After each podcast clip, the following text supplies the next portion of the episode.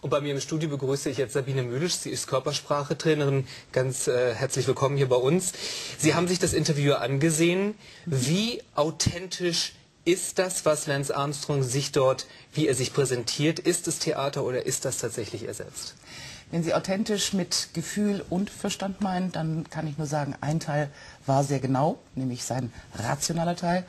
Gefühlsmäßig haben wir leider nicht viel sehen können und es ist sehr inszeniert gewesen. Also es war ganz klar kontrolliert und inszeniert.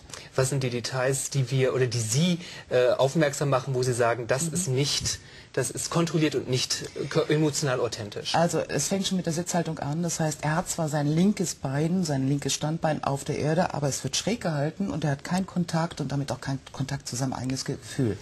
Das rechte Bein, was für die rationale Ebene steht, wird als Barrierehaltung davor gelegt.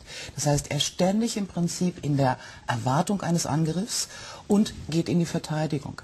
So, also ein authentischer Mensch würde sagen, okay, ich habe mich diesem Interview gestellt, ich habe nichts zu befürchten, ich sage, wie es ist. Und das war schon ganz am Anfang ganz deutlich, dass er das nicht tun kann.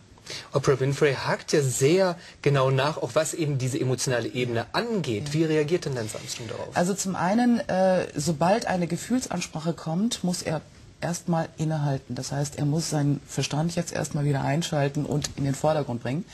Dazu nimmt er einmal diese Bewegung der Prüfinstanz, nennen wir das. Das heißt, mit dem Zeigefinger ist der Wissensfinger unter die Nase.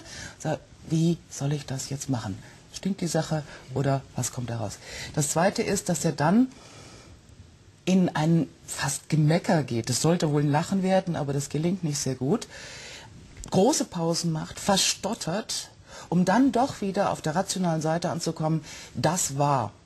Also er trennt sich von seinen eigenen Gefühlsaussagen und genau das wollte wahrscheinlich auch die Welt wissen, aber da kommen wir gar nicht hin.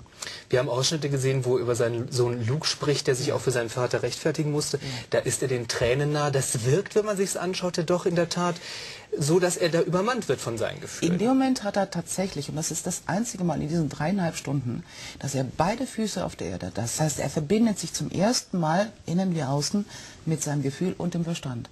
Und er geht auch ein Stückchen nach vorne dabei und in dem Moment kann er es nicht mehr kontrollieren. Alles andere war kontrolliert. Aber bis dahin äh, und in dem Moment geht es einfach nicht mehr. Ja. Sabine Mühlisch, Körpersprachetrainerin, für uns hier als Analyse des Interviews mit Lance Armstrong. Ganz herzlichen Dank. Gern geschehen.